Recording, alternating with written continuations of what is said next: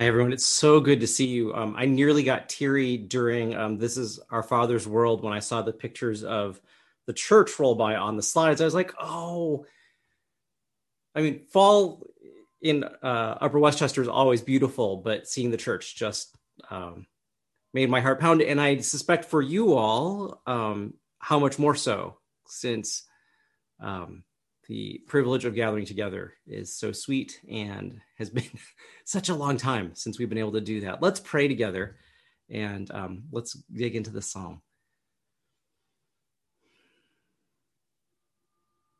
This is your world, Father, and we recognize that, and we pray that your word would help us to uh, live as if not only did we recognize that, but we believed it deeply.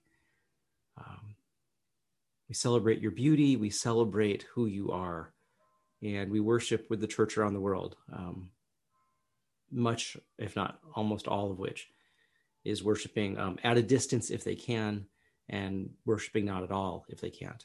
So show mercy to our brothers and sisters who feel isolated today because they don't have technology uh, or can't be near people. And then um, help us to honor you and praise you, we pray in Christ's name. Uh, amen. Um, Dick mentioned that uh, we're looking at fear uh, in this series of sermons. And, you know, it's two weeks before the election. And as I've been listening to the candidates and watching or listening to the ads, uh, in part, what I'm struck by is how much they want us to be afraid.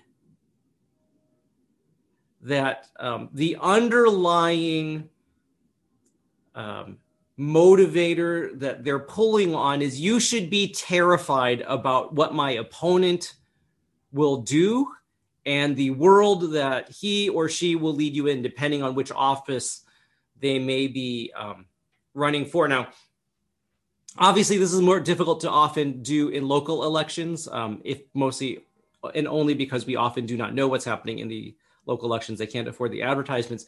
But certainly by the time you get to the presidential election, what struck me as I was paying attention to them this week and looking at this sermon text was how important it was that they feel we be afraid so that we would be motivated to act and to vote.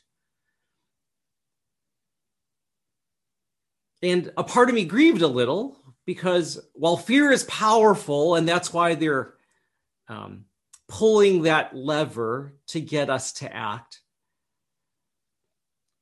how much more I wish uh, that we were being motivated by something other than fear or self interest or worry.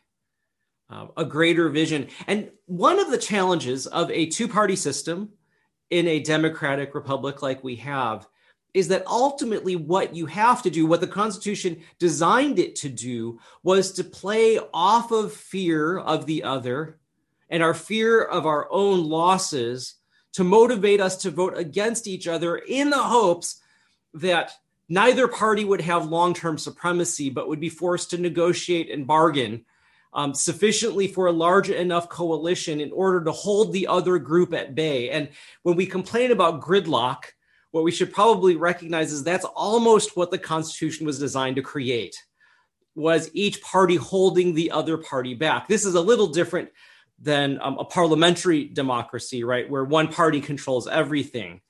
And so, um, if you have a majority, you don't need to worry about negotiating quite as much.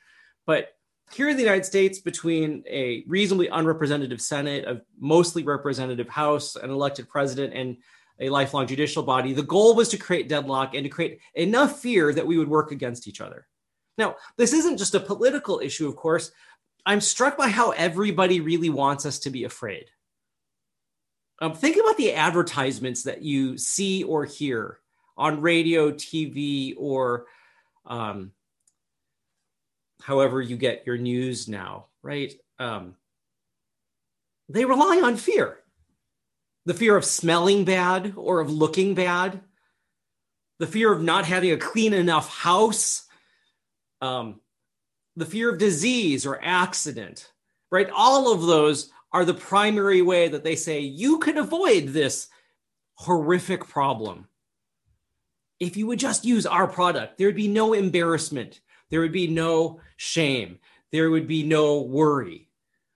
Um, I'm struck by the ways not just the advertisements and try, people trying to sell us things or the ways politicians motivate us, um, but how pervasively fear defines our experience of this pandemic, right? There are legitimate fears that we should be worried about. Um, the, there's our health and the health of the people that we love, which is causing many of us to live in ways that we would never choose otherwise but um, right everybody is socially distancing for a reason because there's really fear. We live in a season permeated by fear. And so how do we as christians who want to be an effective witness live in a season of fear?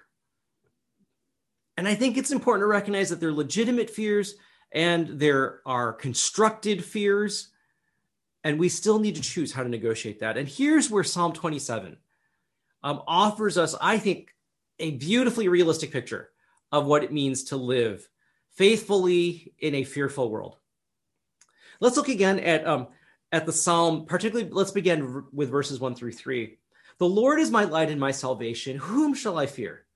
The Lord is the stronghold of my life. Of whom shall I be afraid? When the wicked advance against me to devour me, it is my enemies and my foes who will stumble and fall. Though an army besiege me, my heart will not fear. Though war break out against me, even then I will be confident. I love the fact that the psalm begins with an affirmation of who God is and our confidence in him, right? Because I think we put our fears in place when we remember who God is. Now, um, we put our fears in place when we remember who God is. And that's why I think the psalm begins with an affirmation. God is the light in our darkness. God is our stronghold when we're confronted by enemies. He is what we need when the world seems dark and unsafe. And the psalmist rests um, in that place at the very beginning to orient his way through this prayer and to orient his way through his life. And the, I think what he's suggesting, right, is if God is our light in the moments of darkness, right, is what fear does, it, it just dims everything the beauty and the brightness, the laughter and the love that should normally permeate our lives as people who follow the Lord gets snuffed out when we're afraid. And those of us who've lived in seasons of sustained fear, and I suspect potentially a little bit of this pandemic, especially in the early months when we were so uncertain and so unaware, um, some of the joy in life just uh, got snuffed out, didn't it? And it was that long term worry, the low level worry that has caused um, doctors to note in multiple studies now, none of us or very few of us are sleeping as well or as soundly as we should. We wake up tired because of the low level fear that we have. Um, I'm so glad that uh, Claire is experiencing your support over at Wellesley because the CDC just announced in a study released three weeks ago, I think that um, 25% of people between the ages of 18 and 22, college students, um, have considered suicide in the last 30 days. And the rate of depression and anxiety and suicidal ideation is up by almost 30 to 40% compared to just a year ago, right? The world begins to shrink it gets darker and more tense. And so the psalmist begins The Lord is my light and my salvation. The Lord is my stronghold in life. That he's everything that we need in those moments. So if that's true, then we shouldn't need to be faithful. And that's where he says in verses two and three, though every though the wicked advance against me, though enemies um, attempt to devour me, or an alternative is to slander me, I will not be afraid Though an army besiege me, so it's not just an individual who's attacking, maybe it's a mass of people. My heart will not be afraid. The war break out against me. Even then, I will be confident. Um, if God grounds us, then we don't necessarily need to be afraid. The challenge, I think, for most of us, and why I think David starts that way in the psalm, is it's easy to forget that, in part because, of course, it's difficult to see God. And unless we and when we don't turn to God in the midst of fear, we'll turn to something else to save us from what we're afraid of. Right? We see that all the time. Um, when your hope isn't in God, you put your hope in something else. And the danger of that, I think, is that whatever you put your hope in becomes an idol to you. If you don't remember that God will save you, you will inevitably choose to believe that something else will. And when you choose to believe that something else will save you, whatever you choose to believe in has become an idol to you. What will save you? What will save you your health, your family, your community, or our country? Unless it's God, the thing that you name will be an idol to you.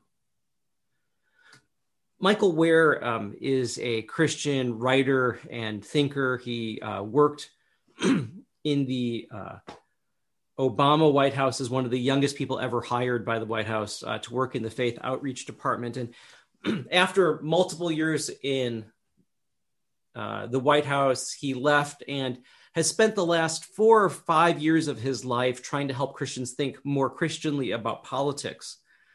And one of the things that he said is this um, one of the reasons politics is as bad as it is, and I trust no matter what party you affiliate with, you agree the state of the body politic and the way we conduct politics in the United States is badly broken with its tribalism, with its polarization, with its demonization and demagoguery. And he said, The reason I think it's gone so bad is that we've made politics the ultimate way we think we can solve our nation's problems and save ourselves. And he says politics is a necessary and important tool. Let's not diminish it. Let's not think poorly of it. But as soon as we think that politics can save us, as soon as we think a politician or their policies or their platforms can save us individually or can save our communities or can save our country, then we've elevated a tool into an idol. Politics cannot be the ultimate thing. And when it becomes an ultimate thing, it becomes an idol. And as soon as we start to worship an idol, and you, we all know this from what we know about idolatry in the Old Testament, there seems to be some efficacy. It seems to do some of the things that we want. And so we offer sacrifices to it in order to appease it, in order to get a little bit more from it, right? That's how idolatry works. Andy Crouch talks about this beautifully in his book, um, Playing God. And he says the challenge with idolatry is while it seems to work at the beginning, I offer, uh, you know, a little bit of fruit and vegetables to this idol, and I get rain. And then when the rain doesn't come, when it doesn't do what it ultimately cannot do, we offer it more costly sacrifices. Okay, maybe the fruit wasn't enough. Maybe I will offer it a small animal. Okay, it doesn't like the small animal. Maybe I need to offer it more. And that's why often it ends up with human sacrifice, right? Because the ultimate thing we can offer is another person.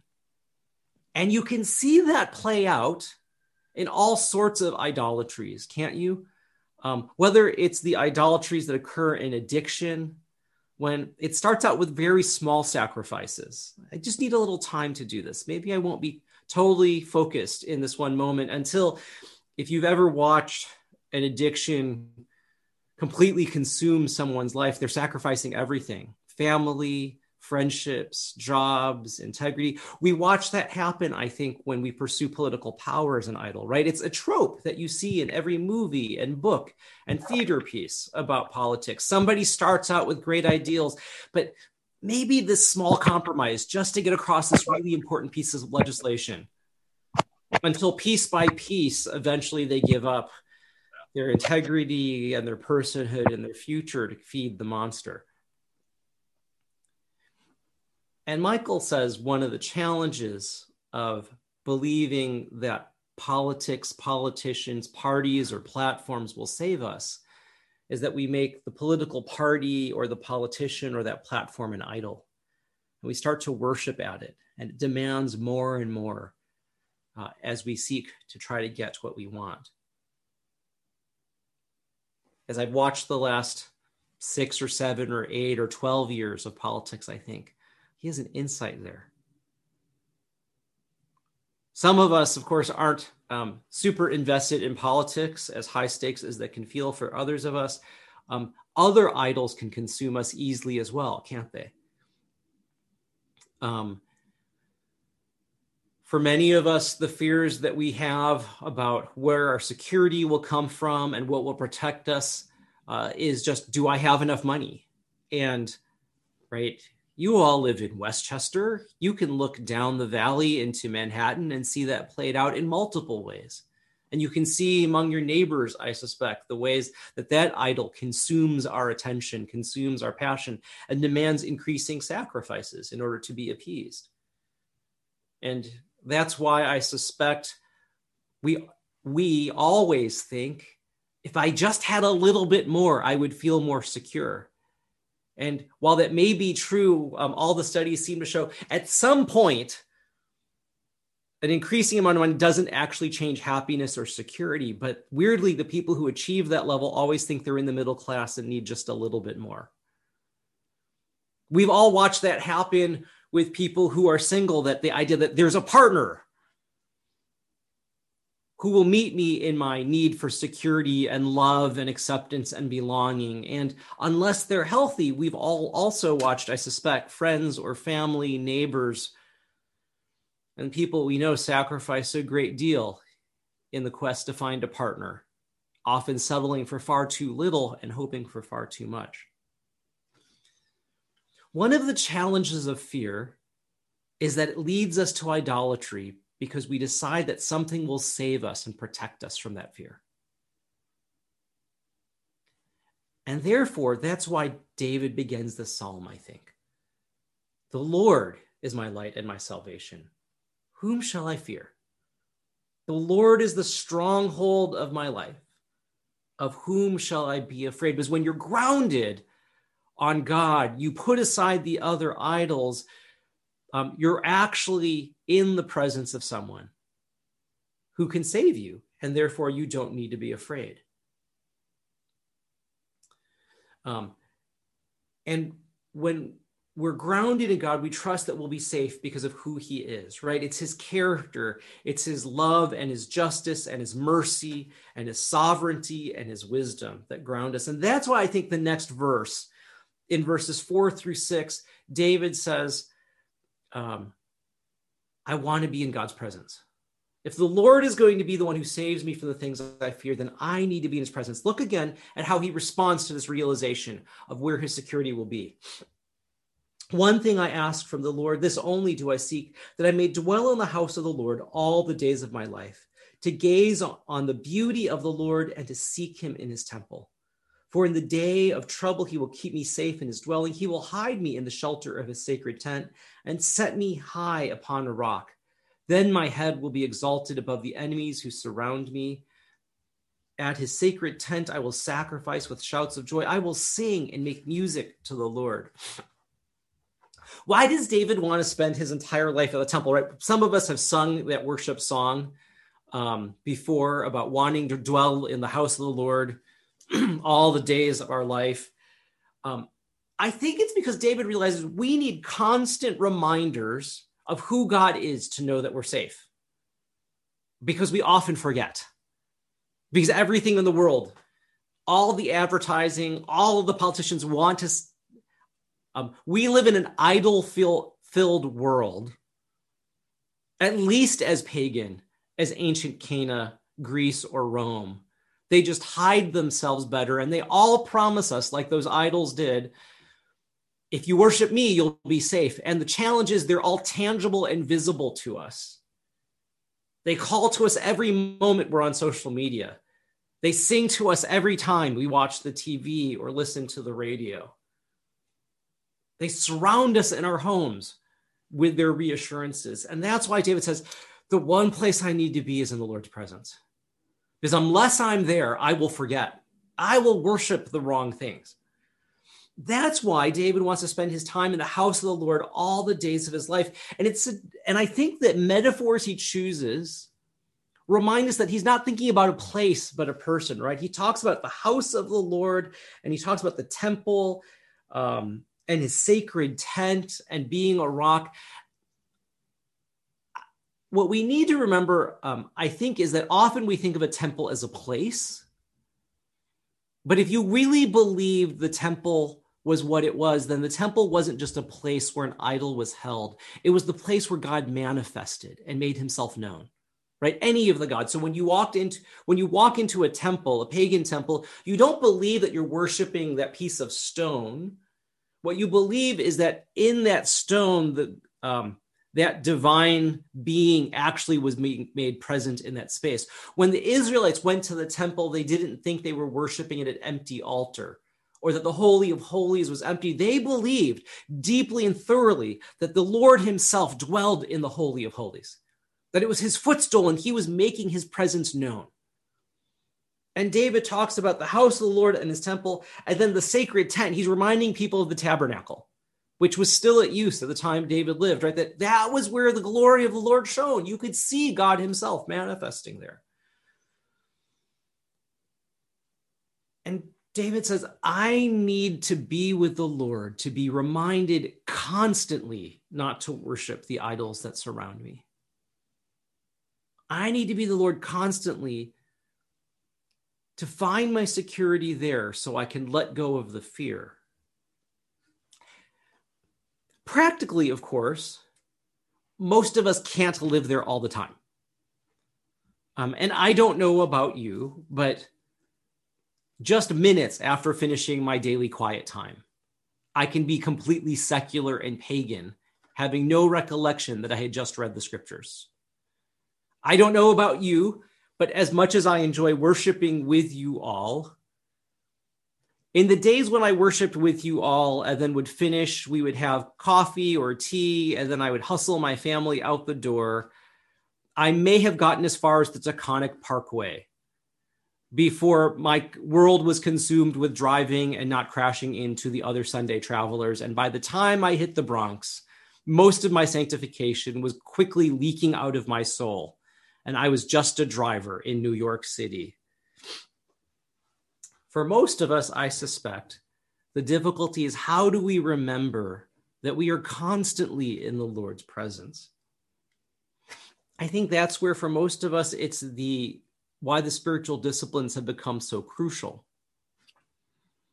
At the church I attended in New York, New Life Fellowship, one of the strong encouragements that we often made from the pulpit was um, maybe we should learn to pray the hours. And if you're not familiar with that, it's the monastic discipline of multiple times a day pausing just to pray. It needn't be long. Um, given that my church was in New York City, they said, couldn't you just take two to five minutes when you wake at lunch, before you eat, sometime before dinner, and maybe before you go to bed, to just pause silently in the Lord's presence? to pray the Lord's Prayer and join yourself with people across the continents and across the ages who have prayed that, just to remind yourself of core truths about who God is. So, thank you so much um, uh, for the uh, Policarpio family for reading and reciting the Lord's Prayer for us today, right? Because there's something when we say, okay, who do I pray to? It's our Father who is in heaven, whose name I want to be glorified whose kingdom I long to come and whose will I long to see done in my own life on earth as it is in heaven, in our country as it is in heaven. And then we remind ourselves at that moment what are my fears? Give us today our daily bread. I don't need to fear for what I need today, right? Forgive me my sins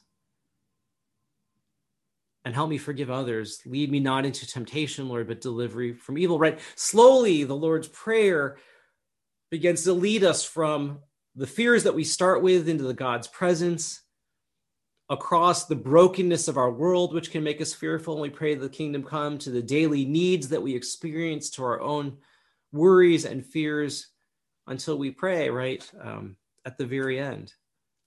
For the glory and the honor and the power are yours forever and ever. Amen. Um, it may be we need visual reminders to provoke us. When I was a associate at the corporate law firm I worked at here in Chicago before I moved to New York, um, it was an environment filled with fear, um, especially if you're a young associate at a corporate firm. Um, you're terrified that your work product will be found out to be wrong. You're terrified of the partners who are grading your every move. You're terrified about whether you will keep your job. And so on my screensaver, um, I thought I need a visual reminder, uh, but um,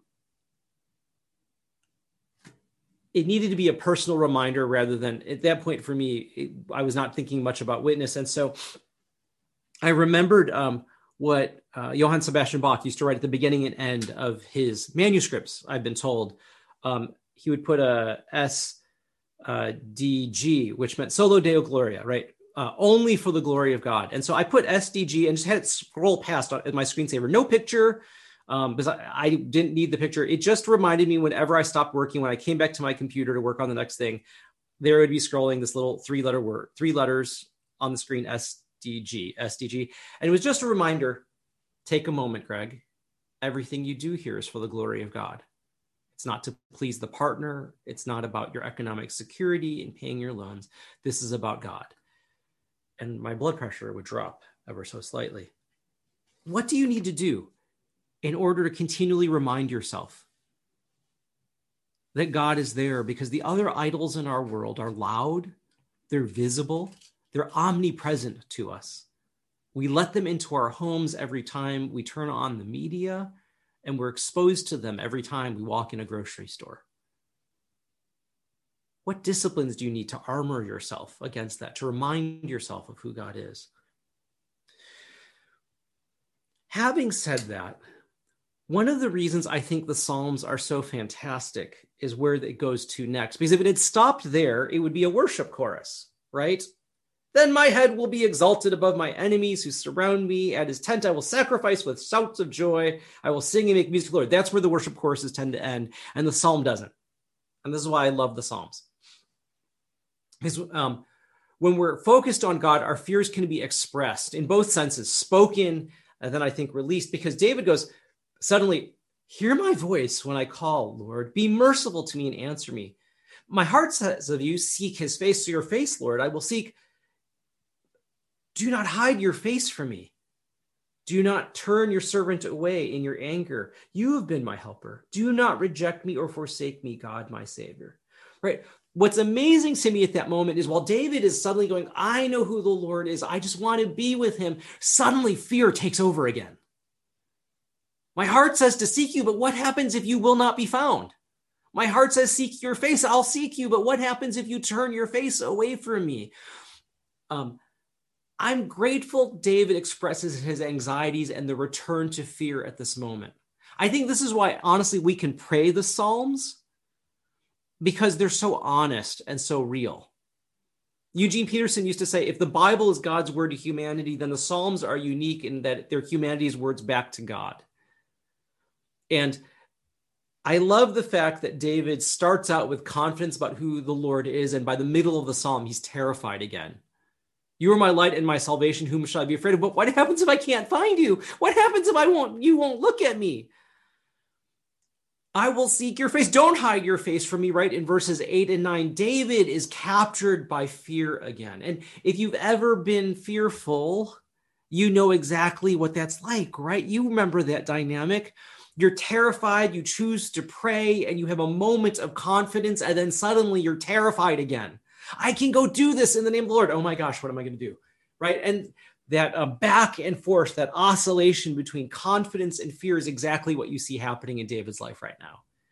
And I love the fact that that's in the psalm because it reminds me having given my having found confidence in God one time does not mean that I will not need to intentionally choose to do so again.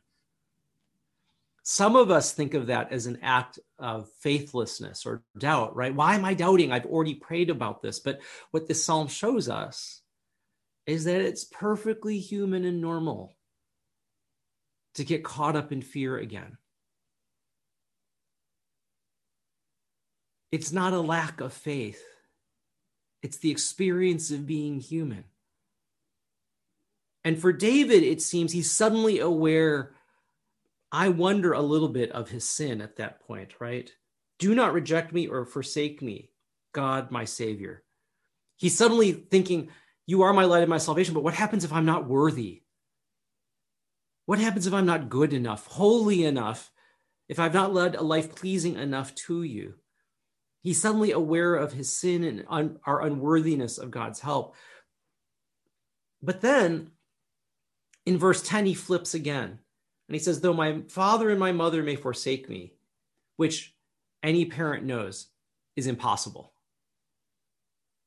Even in the most extreme circumstances where we may choose to help have healthy boundaries from a troubled child, we will never emotionally or spiritually forsake them.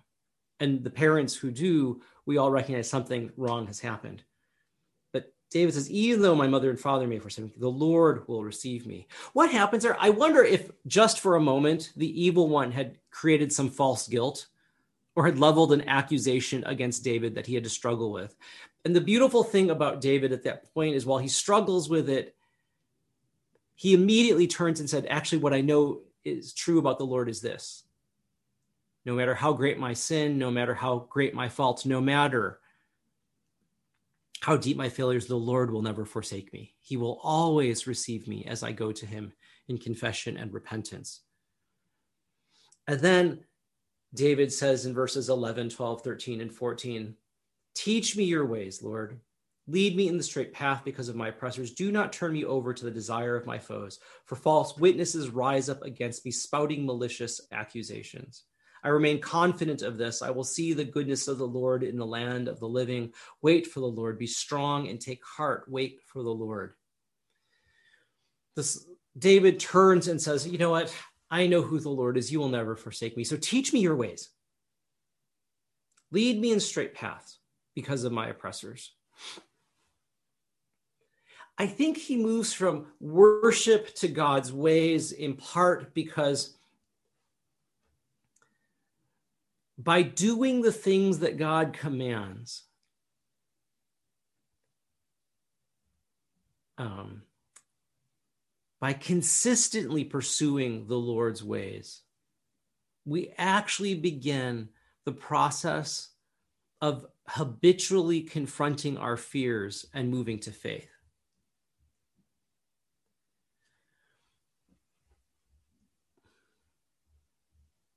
I remember a season in my life when I first moved to New York City. um, I had been asked to lead the InterVarsity fellowships in New York and New Jersey. And it was a moment of pretty high stress and terror for me. Um, Jen and I had been married about a year, and we were dislocated from everybody that we knew and all of our friendship networks, which um, is a difficult thing in the first year in your beginning of your second year of marriage, right? You need family and support to make it through. I walked into a region that had been without a leader for almost three or four years. Uh, people were demoralized. The leadership team um, loved each other, but w- were at odds and did not know how to resolve it. and there were um, massive financial deficits that I was suddenly responsible for. And uh, the terror of that was high enough that I had to figure out a way to respond. And one of the ways I chose to respond was by the spiritual discipline of breath prayer. I suspect you're familiar with it. I know I've mentioned it in the past. I suspect others have taught about it, but it's a simple pro- uh, type of prayer that uh, has taught, particularly at the Eastern Orthodox Church, where with every inhalation, you remind yourself of one of God's attributes. And with your exhalation, you express your need. And so the classic breath prayer is with your inhalation, um, Jesus, Son of God, and then with your exhalation, have mercy on me, a sinner. And the practice of that prayer is in your quiet times, in that two or three moments of silence when you're trying to remember God's presence, you just remember with every inhalation, Jesus, Son of God, or Jesus, Lamb of God, have mercy on me, uh, sinner. And part of what happens is as you begin to do that, you begin to find yourself praying as you're breathing. I learned the practice primarily through a friend of mine, Roger Anderson. Roger, um, who Sam knows, uh, is a long term leader in InterVarsity and has practiced breath prayer for many years. And about 20 years ago, Roger was driving on uh, in Wisconsin on some very snowy highways when his car um, hit, I think, um, hit some ice, uh, went off the road, and flipped over multiple times. Um, thankfully, uh, right behind Roger happened happened to be um, two cars, one of which was carrying an EMT and another one which was carrying a nurse. And they pulled over immediately, called the ambulance, called the fire department, and were on the scene. But Roger says he was unaware of all of that. His first awareness after they um, tore open his cars with the jaws of life to extract him was he said, two things came to me almost immediately. One, I was incredibly um, profound pain. He had multiple broken bones, um, uh, damaged organs. And he said, the next thing I was aware of was I was praying because he had prayed breath prayer so long that as soon as he said, as soon as I was aware I was breathing, he was suddenly aware that he was praying. Lord Jesus Christ, have mercy on me, a sinner. And he said, um, later, the um, EMT who he got to meet, as well as the fire department, remarked on how calm he was. And he said, Well, the second thing I was aware of, beside that I was in deep pain, was that I could breathe. And as soon as I could breathe, I knew suddenly I was praying. Right? There was something about being led in the ways of the Lord, which so habituated Roger in moments of fear and anxiety to turn to the Lord that almost by habit, by instinct, by reflex, it became his desired response. I know for me, when I was leading New York and New Jersey those years, once a month they would send you the financial statement of how things were going in the region. And I would see the email from um, the woman who sent it was named Beth Kotner. And so I would see her name in the email and there'd be a moment of terror. And the great thing about breath prayer is, right, when you, in a moment of terror, our first response is to gasp. right? You're holding your breath. And the beauty of breath prayer for me at that moment was as soon as I took that first gasp, I realized I could be praying. Because the breath prayer I adopted for that two or three year period was Jehovah Jireh, my provider. Your grace will be sufficient for me. I have to admit, I don't enjoy the chorus. For those of us old enough to re- remember that chorus, it's a little bit of an earworm but those words became precious to me. Jehovah Jireh, my provider, your grace will be sufficient for me. Every time I saw that email, oh, wait, I'm praying. I remember crossing the street in Midtown Manhattan and I was almost hit by a car. oh, wait, I'm praying. In every moment of fear, I don't need to worship an idol. I could be praying right now. I wonder what are the ways of the Lord that could habituate us to turn to Him in moments of fear? So that we move away from fearless, from fear and the idolatry that it leads us to, into faith in the living God. And David moves there at the end. I will remain confident of this I will see the goodness of the Lord in the land of the living. Now, most of our hope, I know, rests on God's eventual return and restoration of his kingdom when all things are made new. And that's right. But David is asking for more. In the land of the living, before eternity begins, before your kingdom fully comes, I, he says, will remain confident of this. I will see the goodness of the Lord. I will see the Lord himself in his beauty and his holiness, his wisdom and his power. I will see his goodness manifest in my life, no matter how bad the situation is around me. I will not lose fear. I will not lose heart. When we're grounded in this kind of experience, what I appreciate about David is he can remember past moments of fear. And it seems as if right now in verse 11, and 12, he's facing people who are actively attacking him at this moment, people slandering him and wishing ill against him. He can say, I'm terrified, and I remember who the Lord is. So, brothers and sisters, we're headed into the final two weeks of our national election process it's occupying the airwaves it's occupying a lot of our brain space. I encourage you do not let it occupy your soul.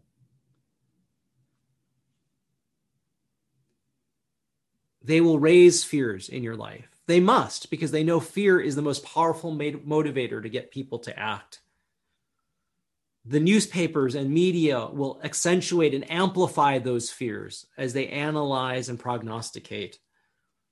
And if you turn away from that, you will be surrounded by all sorts of smaller, mundane fears. Who would have ever thought a pandemic would feel like a smaller fear at that moment? Whether but something pandemic sized or just walking through a grocery aisle, worrying about whether we will smell right, eat tasty enough, or have the things that we need. Um, but ultimately, I think your impulse as a church every Friday to turn to prayer is crucial and essential because ultimately we should approach these things with prayer and fasting and the ways of the Lord. Elections won't save us, God will. Elections will not fix what is wrong in our country. They may mitigate it or they make it may make it worse, but ultimately the repentance and revival that we long for will only come about because God acts, not because a particular person is in the office or is not in the office. And so drawing together in prayer on Fridays may be the most patriotic as well as the most faithful thing that we could do to ask that the Lord would come to ask that his kingdom would come, to pray that his will would be done on earth as it is in heaven. And so, like David, then, when we do that, we reorient ourselves. The Lord is our light and our salvation. Of whom shall we be afraid? Let me pray for us.